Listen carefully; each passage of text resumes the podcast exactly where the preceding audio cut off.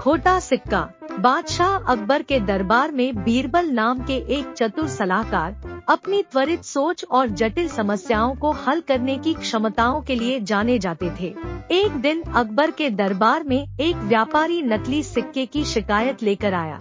उसने दावा किया कि किसी ने उसे नकली सिक्का दे दिया है और परिणाम स्वरूप उसने काफ़ी धन खो दिया है।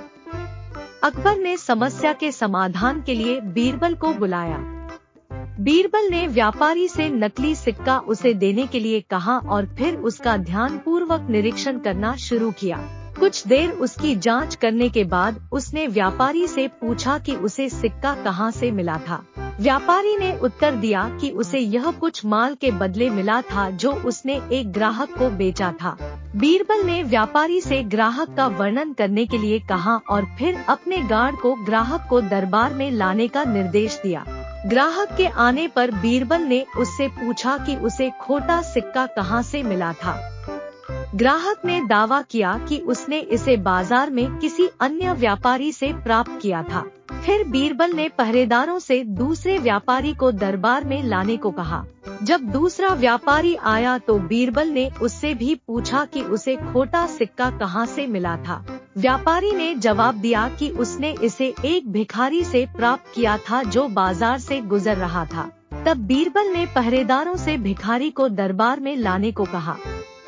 जब भिखारी आया तो बीरबल ने उससे भी यही पूछा कि उसे खोटा सिक्का कहाँ से मिला था।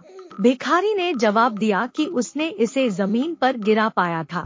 बीरबल फिर अकबर की ओर मुड़े और कहा, महाराज, हमने बाज़ार में नकली सिक्के के लिए जिम्मेदार अपराधी को ढूंढ लिया है। यह ज़मीन के अलावा और कोई नहीं है।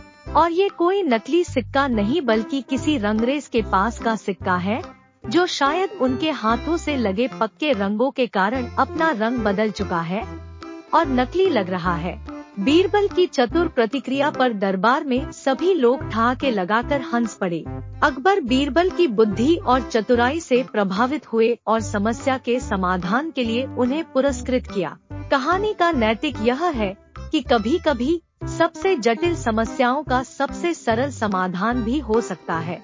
बीरबल की त्वरित सोच और हास्य की भावना ने नकली सिक्के की समस्या को हल्के और मनोरंजक तरीके से हल करने में राज्य की मदद की।